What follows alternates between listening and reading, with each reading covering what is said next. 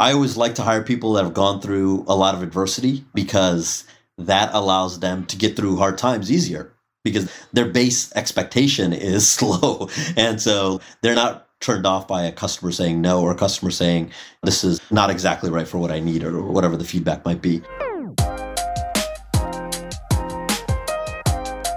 Hi, I'm Joubin business development and go to market operating partner at Kleiner Perkins, and I'm really excited to bring you this episode of Go to Market Grit, a show that interviews amazingly successful sales and go to market leaders and explores how they operate, think, and deploy grit every day in order to build world class teams.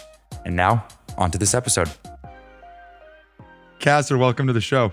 Thanks for having me. So, I like to get these things started by reading my guests' backgrounds back to them and then please fill in the blanks on anything that I may have missed. Fair? Absolutely. Okay.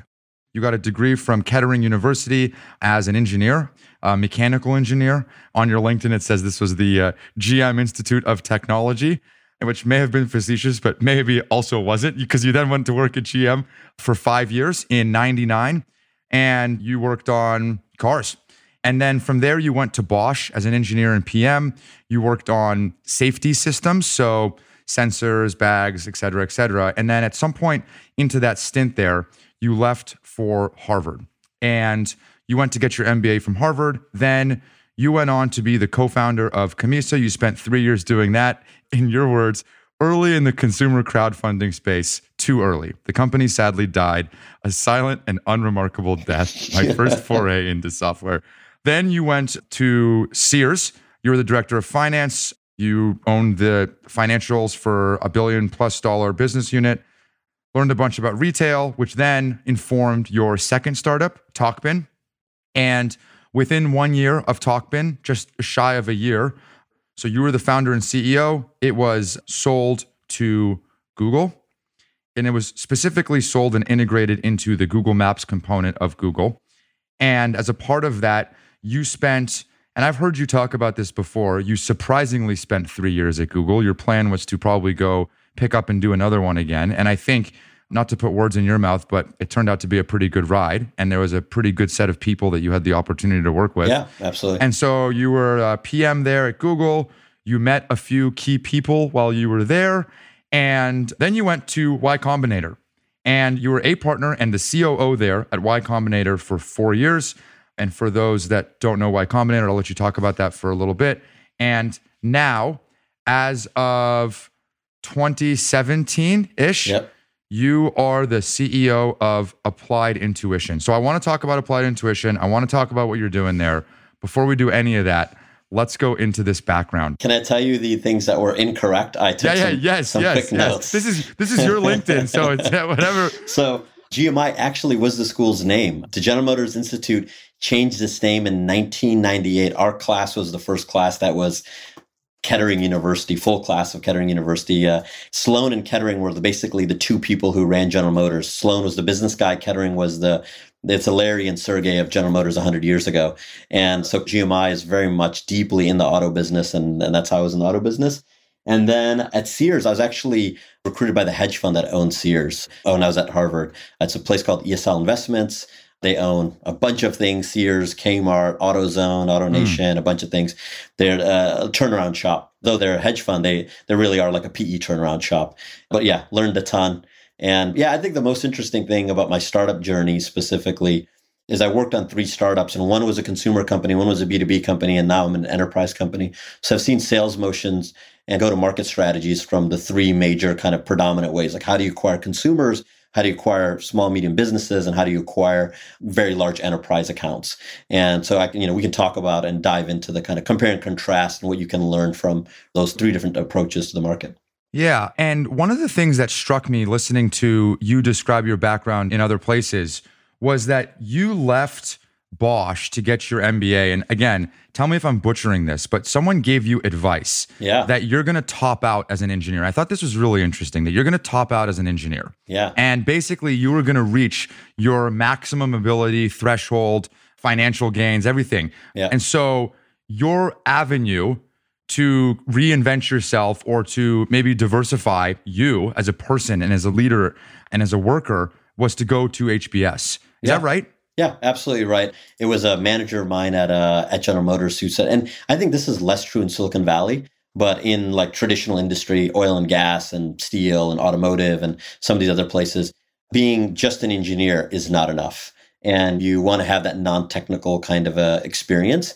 And I mean, I think for me, something I recommend folks early in their career is to think about how do you pick up those diversity of skills because especially if you want to start a company you need both sides of the brain. You need to be able to have an understanding of how software and, mostly in Silicon Valley's example, but let's say other technical hardware or whatever, whatever domain you're in, you need to know how those things work at a the lowest level, and then simultaneously you need to understand what a balance sheet is and what a VC does and what their incentives are and how do stock options work and all of that non-technical stuff. I think when you're in Silicon Valley, especially as an early engineer, you just get exposed to those things. But if you're living in Houston and you work in oil and gas and you're at Chevron, you're just not going to get exposed to the business side. And that, that's kind of my uh, equivalent in Detroit in automotive is I just didn't get access to the business side of business. And that's what HBS really allowed me to do. A lot of people poo poo uh, MBAs or question if they're valuable. And I'm directly in the camp of I found HBS to be incredibly valuable, both in terms of the hard skills you learn about just what is business and how does the stock market work and what a hedge fund is and why it's different from a PE fund and what do VCs do? Maybe other people know that I didn't know those things. And then all the way to like the HBS network. I'm fortunate enough to be part of the Google network and the YC network and the mm. Kettering GMI network and, and the HBS network. The HBS network is is really phenomenal. And I think it has something to do with the fact that folks from HBS are working in lots of different industries. So you can learn by actually evaluating other industries. I think sometimes in order to learn something, if you're just looking at your own industry, you end up almost copying the processes and paths that others within your own industry are following. And therefore, that's not an advantage within the competitive landscape. It's like the same reason why you should read history. It's great. If you read history, you become a better startup founder because you start seeing patterns that exist in how countries are organized or how other corporations have been organized. And then you can apply it to your own set of problems. But for me, that mixture, technical, non technical, was, was absolutely massive. And you're right, it is very different than the advice that someone in Silicon Valley would give to an engineer in Silicon Valley. If you, or maybe when you were giving that advice at Y Combinator as an example, would you have ever said, hey, you're a great engineer. You're going to top out. You should go to Harvard or you should go to Stanford or you should go get your MBA. Would you repeat that advice back to someone who's not in Flint, Michigan? I mean, I have. My co founder for my last company who runs his own venture fund now, Michael Ma, Yale econ self-taught programmer, and we sold the company to Google together. And uh, he ended up at HBS, and he's a Yale alum, so he's not exactly like coming from Flint. It's not for everybody, absolutely. There's very, very few things in life that are generally applicable. I think if you want to be a founder, you can get that non-technical, by the way, experience by doing YC. I don't think you need to go to HBS. What I'm saying is you should pick up those skills whether through experience or education, you need to diversify your tool set if you're an engineer. Now, if you're gone on the business side, you have to figure out how to get exposure to technical products. If you're going to sell in the Bay Area, most likely you're going to sell technical product, especially the area that I'm in, which is enterprise infrastructure stuff. The, the products are incredibly technical. And so even our sales team, they have to learn the vernacular and they have to build a skill set of how do you learn something technical without actually being an engineer? I think it's very possible. A lot of people do it very, very successfully. But uh, there's a value in diverse skills. And whether you go to HBS to get it or YC or whatever, it doesn't matter. Yeah, fair enough. I've heard you say, so Camisa failed. Yes. Talkbin worked. Yeah. Okay. Let's just keep it binary. And I've heard you say that I learned a lot more from Camisa than I did from Talkbin. Absolutely. Yeah. Can you tell me more about that?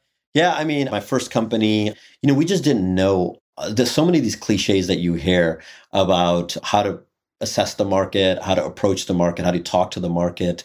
You hear these things, you'll hear them on podcasts, but they don't really absorb until you live it and you make those mistakes. And so I think if you are interested in doing startups as a person, you have to get that direct experience. It's just like, you know, the adage of playing a piano. You can't just read about how to play a piano. You have to play a piano and you'll actually learn and you'll get better with actual practice rather than reading about it. And there's a similar thing about doing as a founder. So yeah, learned almost in every dimension.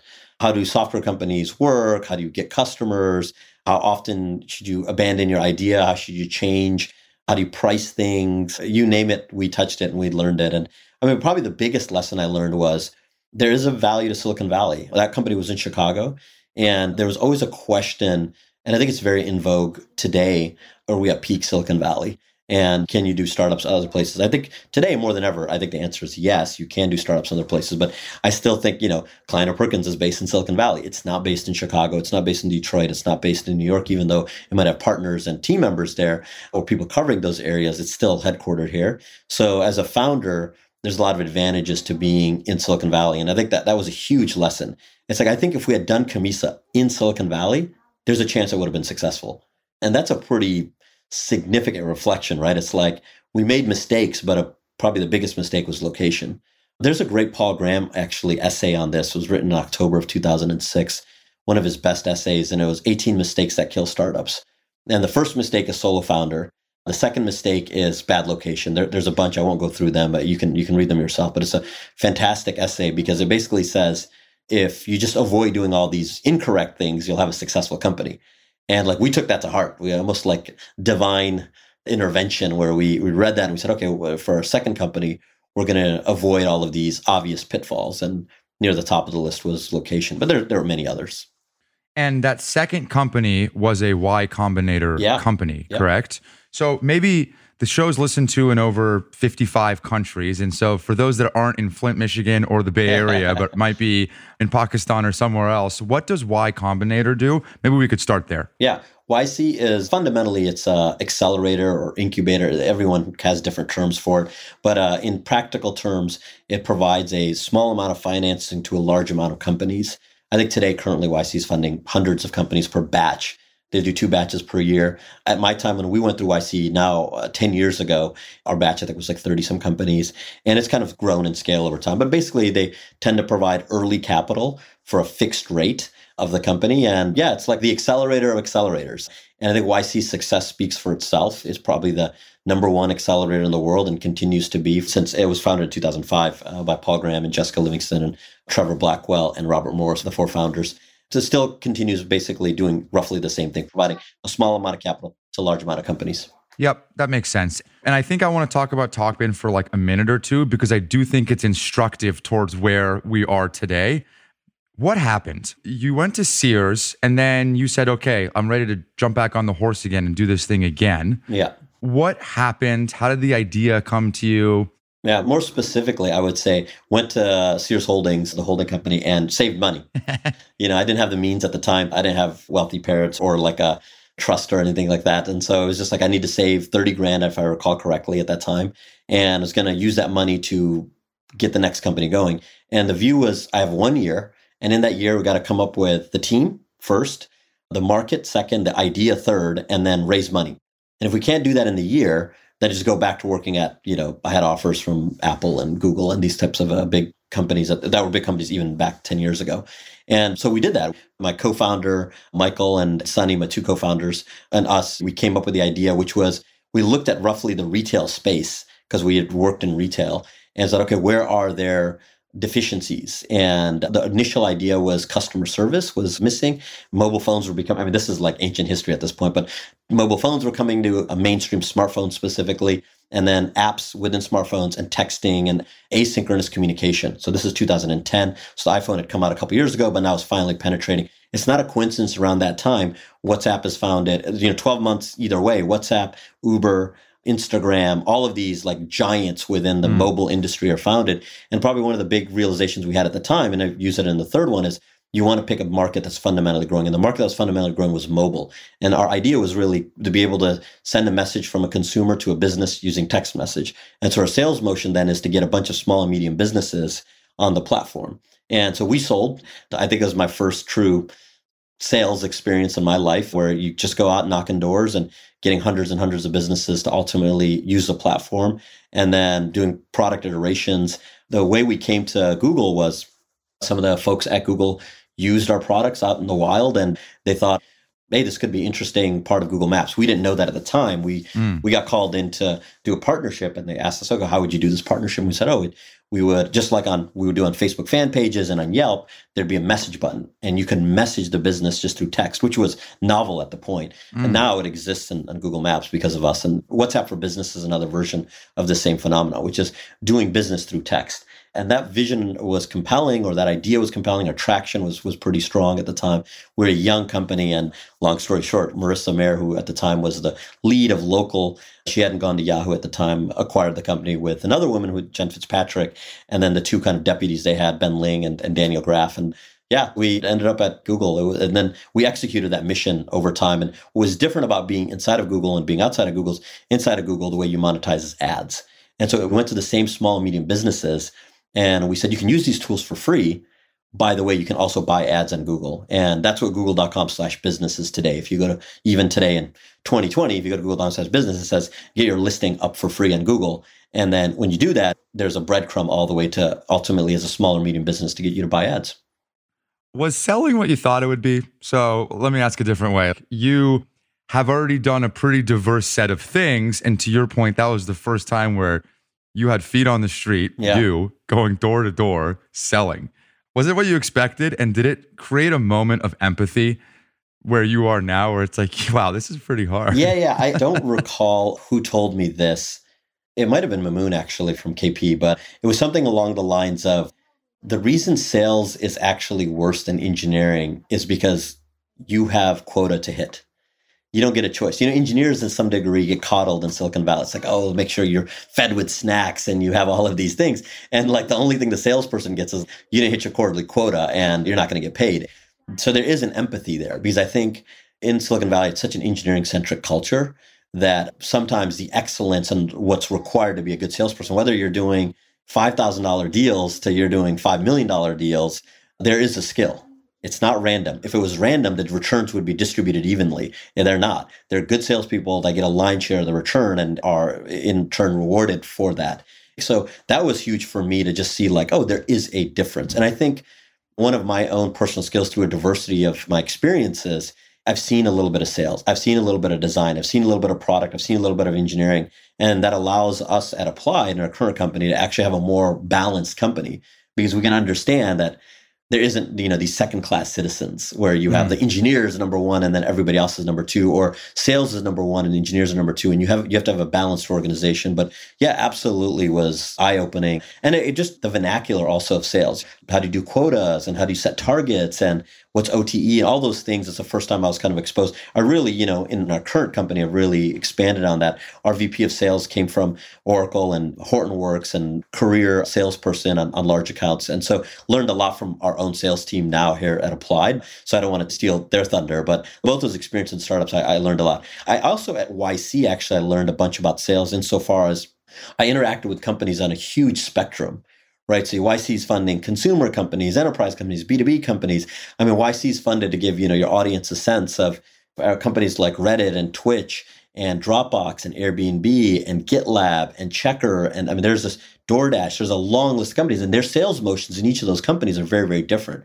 And so when you're working with founders and they're really early in their development, of the company, I got an insight into like how do you frame these early sales organizations, not when you got 25 reps carrying quota across the in North America. But really, when you're just one person selling, whether it's the founders or they're hiring their first rep, how do you incentivize and how do you explore the market before that sales motion is clean and efficient? And there is that embryonic period, you can almost say it, before the sales motion is actually matured and that was hugely eye-opening to me as well uh, if you as a listener you know have an opportunity to see lots of companies i would definitely take it because you start seeing patterns then and how go to market as a broad category is important, but how does it manifest itself in a consumer company versus a company that's selling, you know, really expensive software, for instance?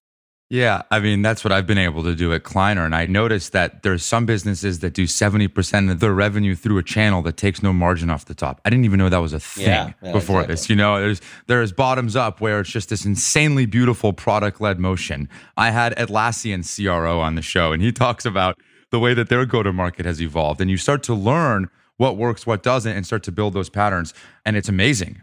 Touching on something that you said earlier. So, this notion of, hey, I've seen a lot of things engineering, marketing, sales, go to market. a lot of what I see is a culture of engineering that starts from the top. And so if you're the CEO, typically we're investing, as I'm sure Y Combinator was, in more technically oriented CEOs. And so what you end up seeing is this manifestation of culture over time that actually is a very, very engineering oriented culture. There's nothing wrong with that. But the way that that framework and mindset works is foundationally very different than what it takes to be successful in selling. And so often when you're looking for recruiting and hiring and then actually bringing on your first sets of go to market people, they feel a little bit limited or constrained within the culture that they've just been implanted into. And so a lot of time there's some really heavy lifting to move this culture, move this boulder of engineering out and create a go to market culture or a sales culture where we're shifting the mindset from serving a product to serving a customer and solving their challenges with our product. Did you see that at Y Combinator? Yeah, absolutely.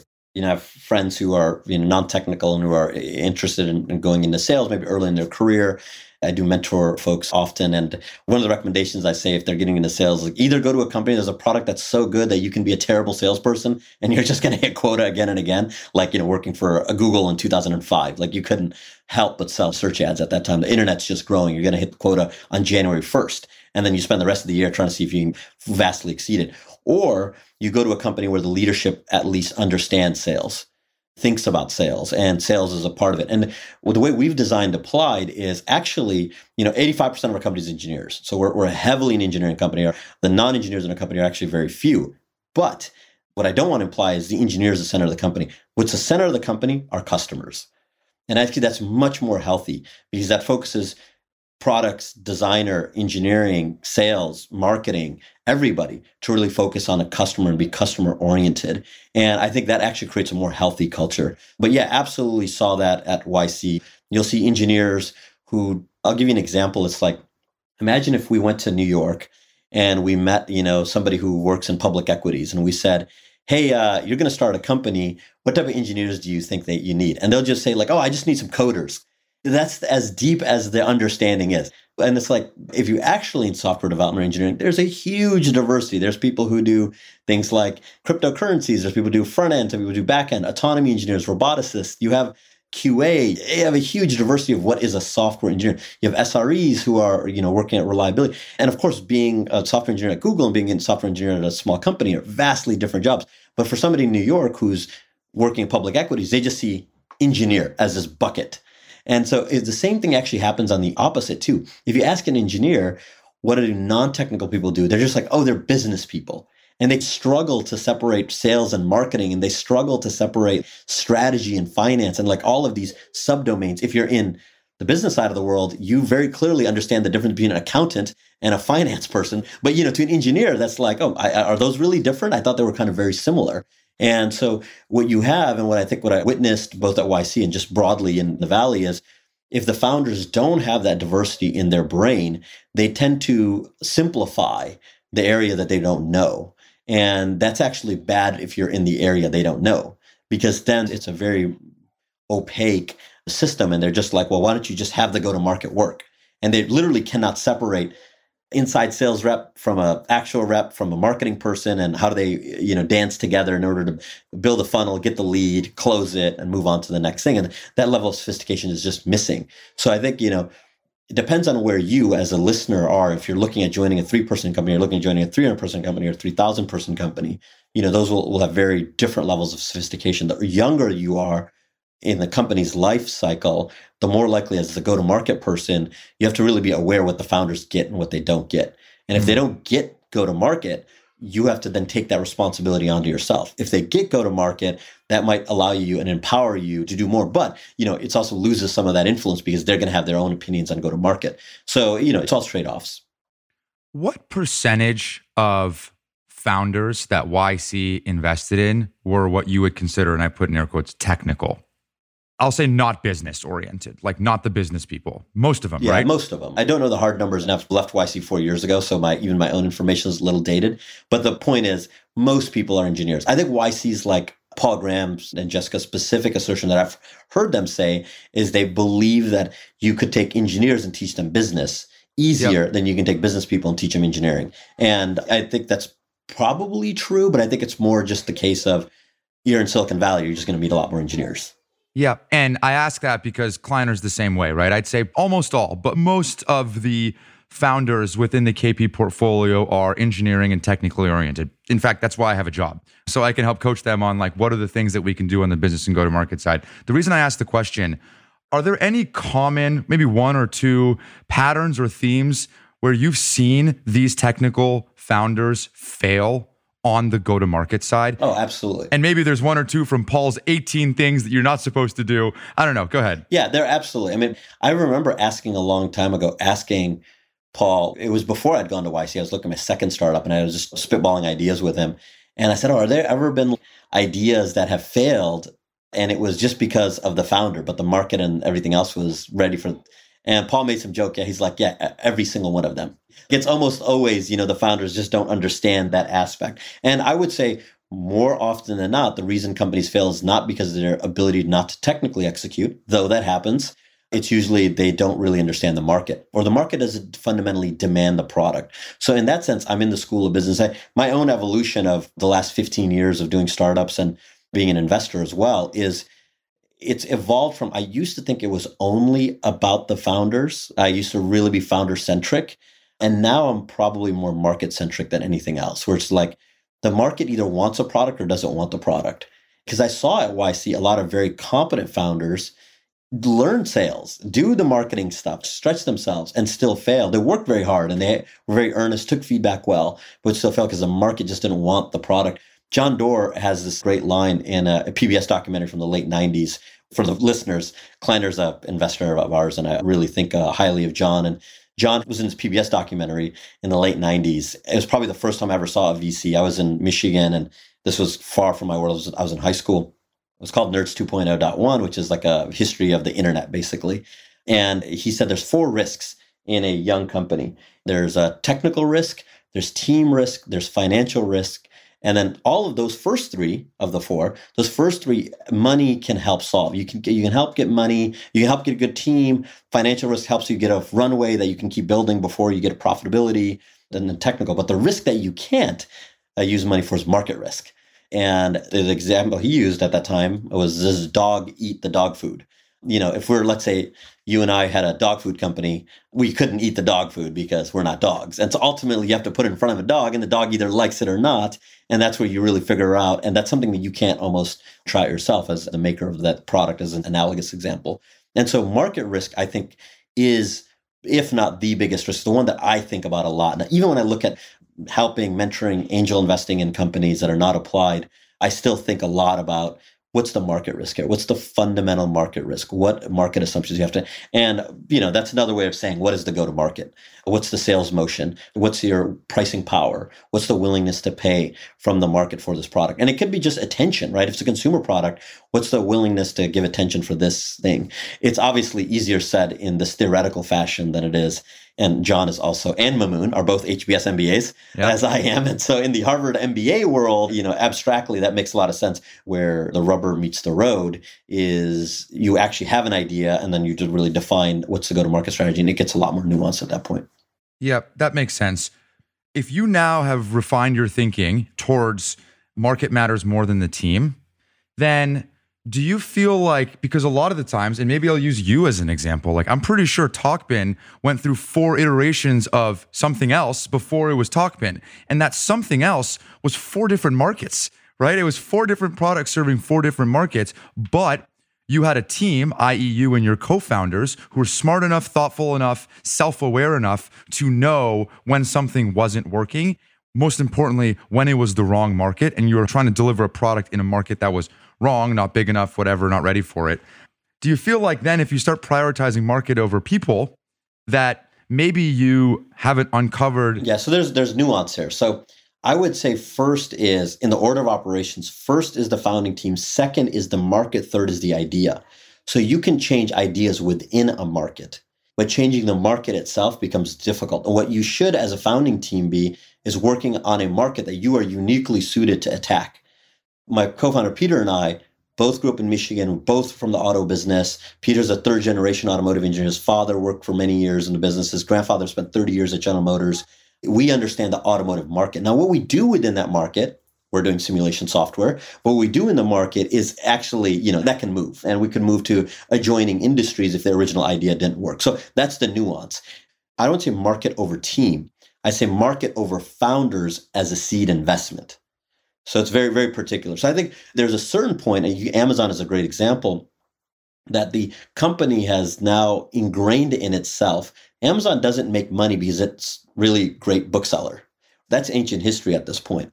Why it's been successful, it's it's an organization that has the ability to read the market and understand what it should build and how it should price and how it should take it to market. And then it uses its strengths in that market whatever that market might be, you know, so AWS or adjoining industries. And so for Applied, when I work with and talk to our sales and marketing wings of the company, I often talk about this, but I even talk about it, frankly, with the engineering team or the product folks and design folks is you always want to be reading the market. What are our customers saying? This is what I mean about being customer centric. What are the customers saying? And then building for them. YC has this great line, this great motto says, make something people want. And I think it really kind of hits the nail on the head. And it's something that we've tried to live at Applied, which is, you know, only make things that the market wants. It's harder to do than say. So here's a more fundamental question. Why doesn't every company do this? Why doesn't every company just listen to the people who are paying them? And there's a number of reasons. Number one, it might be the leadership's ego or the way that they manage the business and they think more important is the software more important is the technology or more important is the branding or the marketing or the launch party or whatever it is. And they don't think it's like when the product is in the hand of the user when they press a button are they satisfied? It could be many other reasons. It could be that they don't have the capacity to listen to the feedback that the market is giving them. So let's say me and you start a company which is like a podcasting app company. We build our first you know you can record a podcast on your mobile phone and then we push it out there and we focus all on the website and on the branding and design and raising money. And we forget that actually people are downloading the app and they're either using it or not. And mm-hmm. so the whole company should be focused on that. That's the market, the download and the usage of the market. And I think the strength of the company is you interpret that feedback. When they download it and they never use the app, that's feedback. Are you listening to that feedback? And then when you're if you're listening to it, and then are you taking the correct actions afterwards? And maybe the action is this idea sucks people don't need an app that they can record a podcast on their phone. They need an app that does podcast discovery or something that's still in the same market. But, and that's what I mean being really customer oriented. That's really insightful. Let's talk about applied intuition. My favorite subject. yeah, let's do it. You have just raised your Series C, 176 million to date of funding. Yep. Kleiner Perkins, Andreessen Horowitz, General Catalyst, the Floodgate founder, Mike Maples, Lux Capital, John Doerr, Naval, Elad Gil, Ron Conway, Aaron Torberg. I guess my point yeah, is it's basically good, good, good people. Yeah. Yeah. It's an incredible roster of investors who clearly see something here. It is valued at 1.25 billion if I am not mistaken, maybe you could spend 30 seconds talking about what applied intuition actually does. Yeah, first thing I want to say is every time people read off finance and stuff like that, I said it inside of our own company after, you know, obviously the company knew before we went live with the announcement, but I'll say it here, which is like, don't buy the hype funding is uh, highly over indexed as a source of success and i think the only way you really understand if a company's successful or not is you could look at that p&l and you look at that balance and you see how money flows through the company. And so you know even in a podcast like this i'm hesitant not to say you know don't buy the hype and don't look at those numbers because it's easy to raise money. It's hard to build a business. And I think that's what our cultural values in the company are day-to-day. But what we do is we build simulation software and infrastructure tools. So software tools that engineers use to build self-driving products. So that could be a robo taxi, that could be a self-driving truck, that could be a agriculture product. There's a long list of where autonomy goes into. But I think as a listener, if you don't know anything about the self-driving world, you might be able to understand that, you know, on websites, you have all these tools like Squarespace and Google Analytics, and on mobile, you have Mixpanel and you have all these app building tools. Those tools really don't exist in autonomy. And we're building that suite of tools, almost like an Adobe in the prosumer world, and the Adobe of the software car software engineers use. And that manifests itself in a more technical term as, as simulators and then some adjoining infrastructure products. But yeah, that's what we do. We build the software and we sell it to companies that are building self driving systems.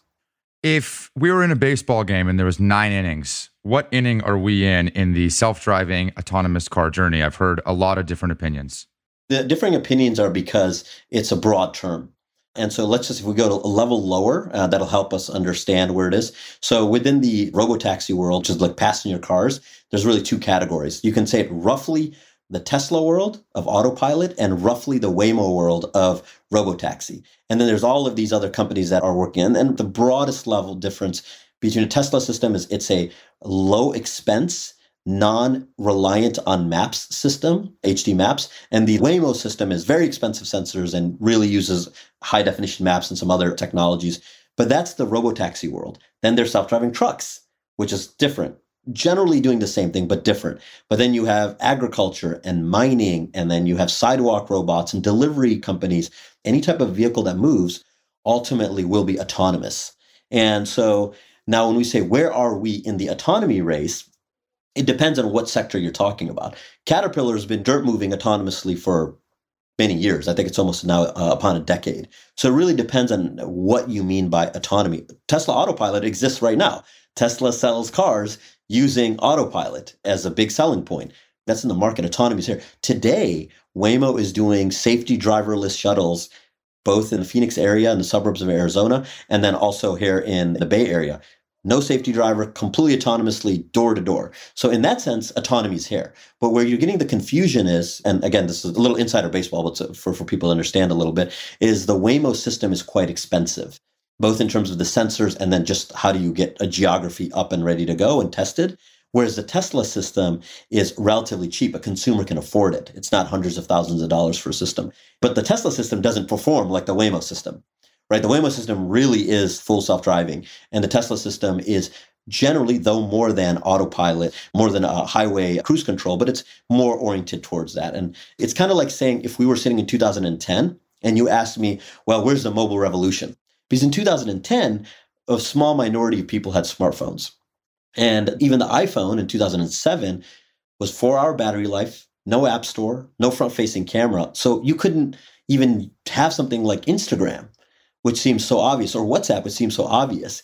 It was literally just an iPod with a phone and a web browser. That's the original iPhone. And so, if in 2010 you could make that mistake and say, well, we've been talking about mobile for 15 years since 95 we've been talking about mobile and here we're in 2010 and this phone doesn't do anything other than have a cruddy web browser but that's the thing is that's the mistake that i think a lot of people make they look at the individual data point they look at november 2020 and they say this is where autonomy is for robo taxis. it's very expensive or this is where autonomy is for tesla because it's not going everywhere at all points every day and therefore autonomy is doomed that's not true what you should be looking at is rate of change and if you're plotting this if you look at the, again using the mobile analogy, in 2005, flip phones are the dominant. In 2015, smartphones, the iPhone is dominant, sure. Right? So I think where are we in autonomy in 10 years? I think you have a lot of autonomy penetration. Every automotive company is building a Tesla like product and a Waymo like product.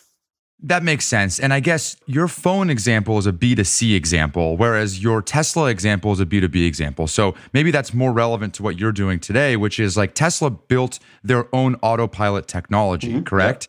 And so the question that we often hear from early stage startups is I can't sell this thing to these tech companies because they just want to build it versus yeah, buy it. Absolutely. Okay. And so I think about your world. That almost seems petty compared to what you have to do, which is sell into these car manufacturers, auto manufacturers. And so yeah. I guess is the question, okay, and I'll oversimplify this for Joubin's stupid brain here, but basically Tesla would be a first mover on having built their own in-house systems. And the reason or that, Waymo, yeah or Waymo. Yeah. And the reason that they're probably able to do that is because they have not only the hardware like Detroit might, but the software expertise to actually go ahead and deliver on that promise, right? Similar to a lot of tech companies. Yeah. Now, do you have to then go and convince these large auto manufacturers that, hey, in fact, it is easier for us, for you to buy our software rather than to go build it on your own? And I will put a bow on this question and let you answer it. GM today, and today is November 10th of 2020, announced that they plan to hire 3,000 new workers to deepen their tech expertise. So, yeah, software engineers. Yeah. Exactly, the software engineers for things like this, presumably. Yeah. So, Is that framework right? Is the way that I'm thinking about that right? Yeah, we don't need to convince them. The market, which is Tesla in this case, is convincing them. Tesla's worth more than any other OEM, and it's actually worth more than a bunch of them combined. And the Model 3, if my numbers are correct, I'm almost positive they are because I don't want to get this wrong. The Model 3 outsells the Mercedes Benz C Class, the BMW 3 Series, and the Audi A4 line combined. And that's just one car, the Model 3. And so you bet your bottom dollar, these OEMs, know that they're under significant pressure from Tesla. And they're fortunate that Tesla only plays in this entry luxury category and not in the volume game, which they really make a lot of volume on, mm. where they're making a lot of cars. So, but no, I think all these companies recognize that the car is moving to a software product and they have to get those skills up. Toyota has made similar announcements, but previously Volkswagen has this car software organization, which is going to be 10,000 engineers, software engineers. So these companies absolutely get it. We, we don't need to convince them. To answer your question directly at the early point, is like, I think if applied depended on software companies like Waymo, Aurora, Nuro, these companies buying our software, and that was our only market, I think we'd be in a tough position. In the words of Marc Andreessen, selling software to software companies is a bad business. And I think fundamentally, the OEMs, whether they're construction or mining or defense or automotive or trucking, they're not software companies. They're technology companies, but they're vehicle manufacturers. They're fundamentally what their name says original equipment manufacturer. That's what they are. And we're not, by the way, you know, we're not building the autonomy systems. We're building the tools to build the autonomy systems. And in Silicon Valley, the build buy thing is very common because all these companies are heavily funded. And there's honestly and frankly, it's a lot of it's just ego as well. You know, these CEOs who've raised like a billion dollars, it's economically better for them to use our software. And we do. We've hired from all of these companies, and the simulation platforms are identical across all these companies. But the reason that some of them buy it is some of them are trying to build a business, and the other ones are researchers who have a lot of money and are saying, well, everything is important. And they don't quite understand the business aspect of it. But like I said at the beginning, I think we started the company selling software to software companies, that would have been a bad business. And mm so we very much from the onstart were like, hey, you know, we're ultimately going to sell to other industries. And that's a feature, that's not a bug it's almost like you were destined for this company, you know, like Michigan raised and Google Maps, your co-founder also from Michigan. Yeah. I mean, you want to hear something crazier? You want to yeah, hear something crazier? My co-founder's parents and I live like blocks from each other. We didn't know each other in Michigan. I mean, you talk about a one in a billion. That's it's insane. it's absolutely insane. And you know, I feel super super fortunate because I love the car business and I love the software business and I love Detroit and I love Munich and I love Tokyo. I lived in Japan. I lived in Germany. I love those places, and so having a company that can build it.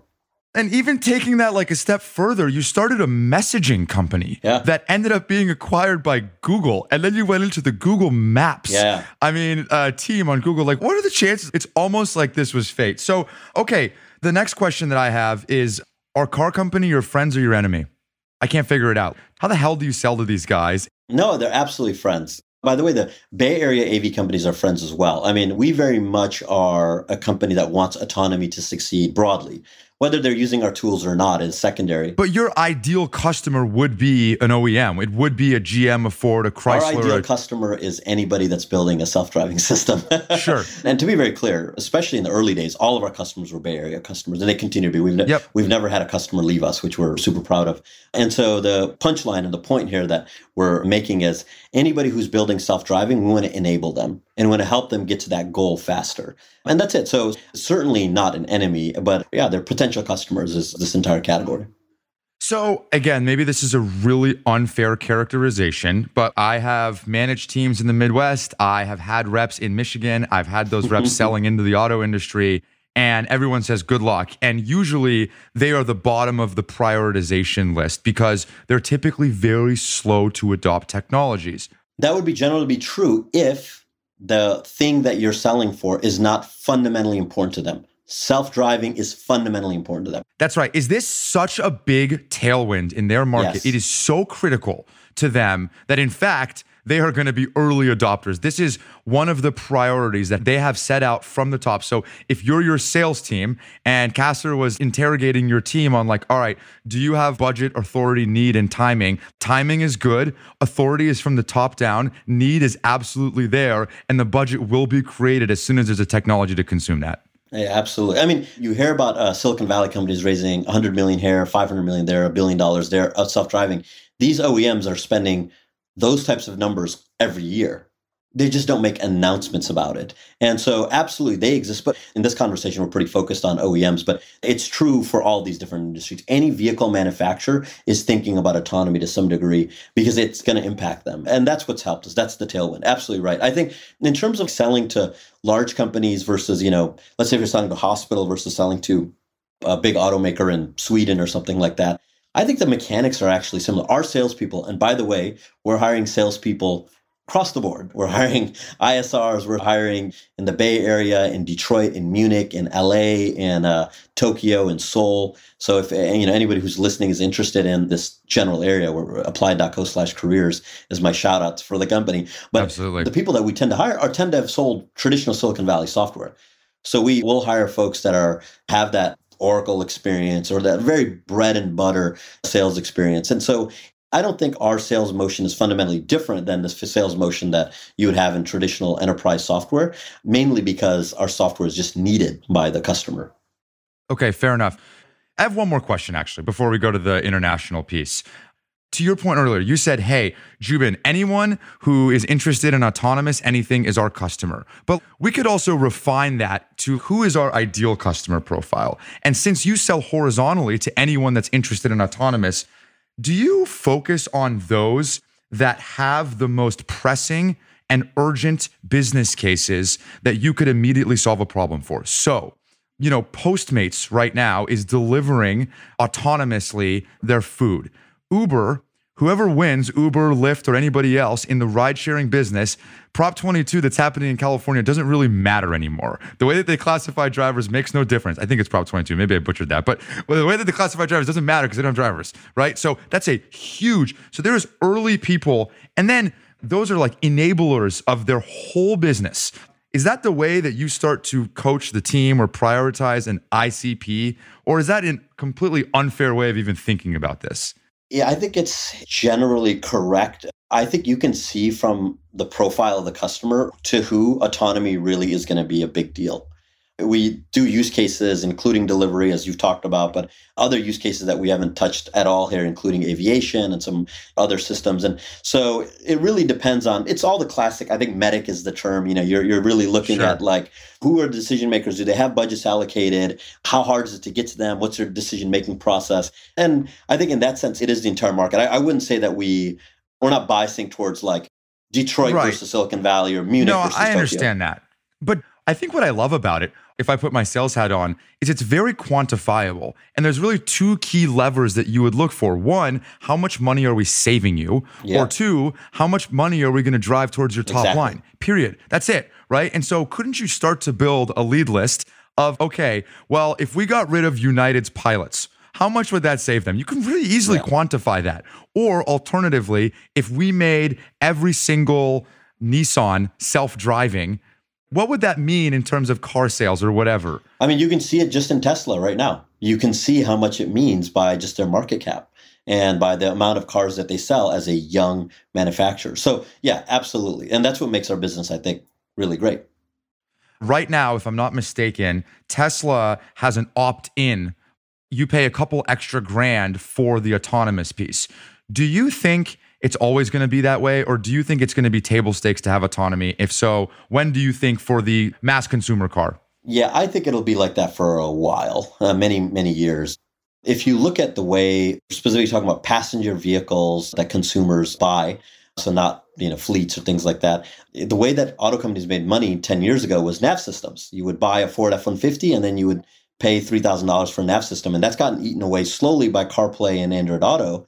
And so OEMs are looking for that next package to add. Mm-hmm. And so it's a natural upsell. That that makes sense. Makes a lot of sense to me.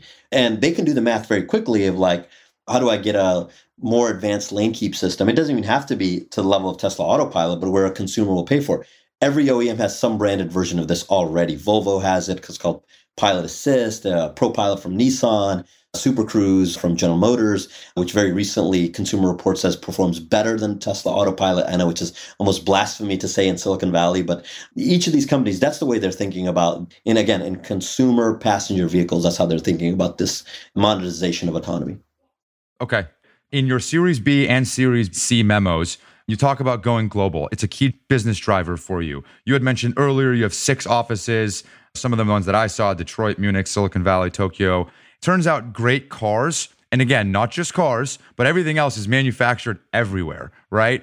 Airlines in Seattle, as an example. So, what are some of the challenges of growing internationally? And maybe I'll be very specific. In your business, do you view rules and regulations like Uber as the number one challenge? Or is it the unique go to market motions as a larger challenge for you in doing business in those places? Or are those kind of one in the same in your mind? No, uh, for us, regulations are irrelevant. We're, we you know, we, we provide software tools and there's, it ends up not being Doesn't a question matter. at all. Yeah. Where it is different is, you know, how do you hire an ISR in Munich and how are they different from somebody in Mountain View versus somebody in Seoul? And each of those people, they have a different understanding of what that means and how compensation is. In some of the international markets, a 50 50 comp structure on base and commission makes sense. And in some cultures, it doesn't make sense, where it's going to be really just a bonus, which is, is based on performance. It's more like 80 20 or 70 30. So we've built the appropriate incentive structures for each of the offices because I think you can't just take the Silicon Valley, you know, I worked at Salesforce or I worked at another enterprise company, Box or something like this, or Hortonworks or whoever, Cloudera, and now I'm going to take that model and copy and paste it to Munich. It doesn't quite work that way. So there's some adjustments. And I think, but that I wouldn't say is the biggest challenge. I think probably the biggest challenge in international offices, and this extends beyond sales and marketing, it's culture. You know, the Bay Area culture is there is one thing that you get in the Bay Area that you don't get anywhere else. And part of that's good engineers, but it's good engineers who really want to be aggressive. It's good salespeople who really want to be aggressive. It's good marketing people who really want to be aggressive. And I think that type of entrepreneurial, for the lack of better word, viewpoint. In the world, everybody wants to work at Google, except in the Bay Area, where people don't want to work at Google and they kind of ask you, like, why are you still working at Google? What's the yep. misfortune that's befallen you that you're still, you know, that you're still at Facebook or you're at one of these companies? And it's not, I mean, listen, I love Google and I, I think it's a great company, but that sentiment kind of exists only in the Bay Area. If you go to Tucson, Arizona, people are not going to be like, why would you, why would you be working at Google? They're like, amazing, congratulations, sure. you work at Google. And so the point there being is the culture in the Bay Area is different. And we're trying to take that culture and implant it in our offices internationally and domestically. Okay, but you can only be in one of six offices at any one in six times, right? Like at any given time, you can only be in one place. So, any tricks, any things that you've seen be successful, or do you have your key sets of early hires who live and breathe applied, go out there and actually run those offices and start those offices? Anything that you can yeah, do? So we do that. We do that. We also have values that we really live by, and it all comes down to though is fundamentally who we hire we hire people who get it, and that's kind of the business. I, think another big lesson that I've learned over my career as being a founder and being at Google and being at YC is recruitment is really important. And I think I didn't care about it enough before, as in, like, I always thought it's important, but it's basically everything. If you recruit the wrong engineer, the wrong salesperson, the wrong designer, the wrong marketing person, it's really hard to deduce that they're not performing it's not like people are just complete buffoons. Maybe they're mediocre. And at least in sales, you can see it through quota, but in a lot of other functions, you don't. How do you know somebody's a good marketer or a great marketer yep. mediocre marketer? So we focus a lot on making sure we bring in the right people and then they carry the culture. We absolutely have culture carriers in the company and we distribute them and rotate them out to offices. And so we think about it a lot and we talk about it on yep. a daily basis, every single day. Yeah culture carrier. I like that. And I tell our portfolio all the time we can screw up basically everything, but if we get recruiting right, we will be just okay. Exactly. Cool, man. That's a good spot for us to wrap it. I ask the same couple questions at the end of each of these. The first is what does the word grit mean to you and how do you or your teams apply it? I have heard you talk about the word determination, so feel free to use that yeah, there's some old video on the. On it's the- good. It's actually really good. I'm going to link it in the show notes. It's really good.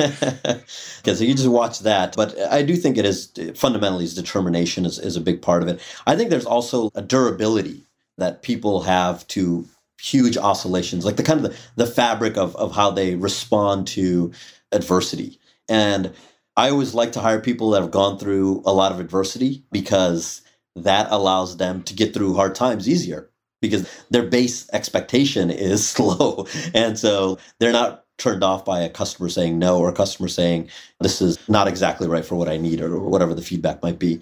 But yeah, that's what it means to me determination and durability. If someone wants to get a hold of you, how should they? I know you already mentioned that you're hiring all over the place for all different types of roles. What's the best way to get a hold of you?